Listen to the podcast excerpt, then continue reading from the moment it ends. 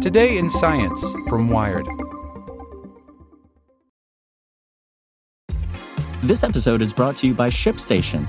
You know, some things take a lot of work, like sending little robots to far off distant planets. And just as that's challenging, so too is running a successful e commerce business, especially when there's so much to do. So I want to introduce you all to ShipStation. Now, I love using ShipStation because of its easy to use dashboard, which makes managing orders and printing labels a breeze and super smooth. Oh, and the customer service is just out of this world. It's exactly what you need to help grow your business. Sign up for your free 60-day trial at shipstation.com slash technews. That's shipstation.com slash technews. This is the story of the one. As a maintenance engineer, he hears things differently. To the untrained ear, everything on his shop floor might sound fine, but he can hear gears grinding or a belt slipping. So he steps in to fix the problem at hand before it gets out of hand. And he knows Grainger's got the right product he needs to get the job done, which is music to his ears. Call, clickgrainger.com, or just stop by. Grainger, for the ones who get it done. Welcome to the spoken edition of Wired. Why scientists are using frog eggs to power tiny electronics by Sophia Chen. Luigi Catacuzzeno lines up a long, thin needle against a frog egg.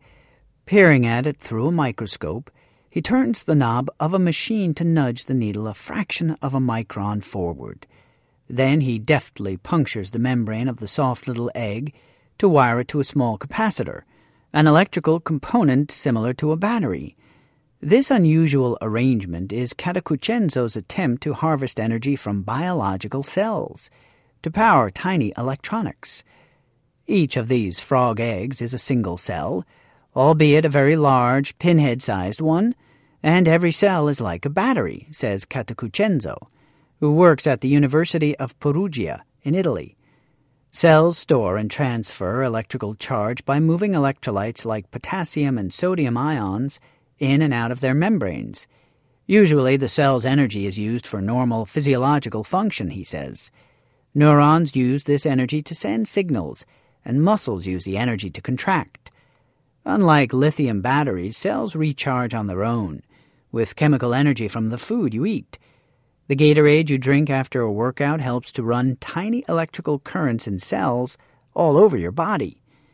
Catacuzzeno's team recently showed that they could steal some electrical power from a frog egg to charge a capacitor, and then use the stored electrical energy to produce a radio signal.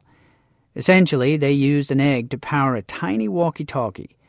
The results, still under peer review, are posted on the website ARXIV.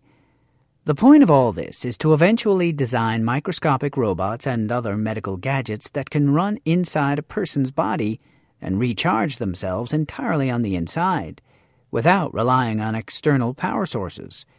Using the concepts behind Catacuzzeno's egg power, a sensor implanted in a vein could measure your blood sugar, or a next generation endoscope could photograph your gut and release drugs at the same time. These devices would periodically tap into your body's own cells to refuel. This is a new direction we could go to build very tiny machines that operate autonomously inside living organisms, says physicist Luca Gammaitoni of the University of Perugia in Italy, Catacuzzeno's collaborator. A single egg produces a measly amount of power compared to everyday electronics. The researchers got the egg to produce 1.1 nanowatts of power, which means you'd need more than 10 million frog eggs to light a single LED. After charging the capacitor for about 13 minutes, it stored energy equivalent to 16 nanoampere hours. At that rate, it would take more than 100 million frog eggs to match the energy stored in a single AA battery. But the specs are reasonable for wireless sensing, says mechanical engineer Shad Roundy at the University of Utah, who was not involved in the work. You don't need a lot of juice to send a radio signal every 13 minutes. Then the microbot's capacitor could recharge from another cell and gear up for the next transmission 13 minutes later. This recharge cycle would suffice for certain types of medical sensors. Think of a diabetic pricking their finger a few times a day, Roundy says. If you could get an update on your glucose every 30 minutes, that would be a massive improvement. The bigger issue is miniaturizing the capacitor, says Roundy. Right now, the capacitor is too big to operate inside a human. Charging the capacitor inside an animal or person will also require more complicated techniques than Catacuzzeno's demo under a microscope. They will also have to make sure these tiny electronics are compatible with living creatures, which tend to reject foreign objects, Roundy says.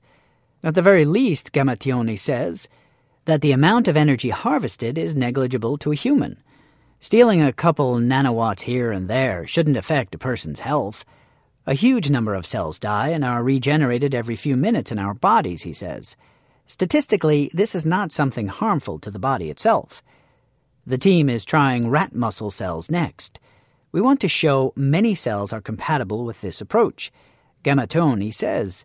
Besides, harvesting electricity from muscle cells would expand the types of sensors that could be designed, since muscles exist all over the body. It'll give new purpose to getting swole. Want to learn how you can make smarter decisions with your money? Well, I've got the podcast for you. I'm Sean Pyles, and I host NerdWallet's Smart Money Podcast. Our show features our team of nerds, personal finance experts in credit cards, banking, investing, and more. And they'll help you make the most of your money while cutting through the clutter and misinformation in today's world of personal finance. You'll get clarity on strategies to help you build your wealth, invest wisely, shop for financial products, and plan for major life events.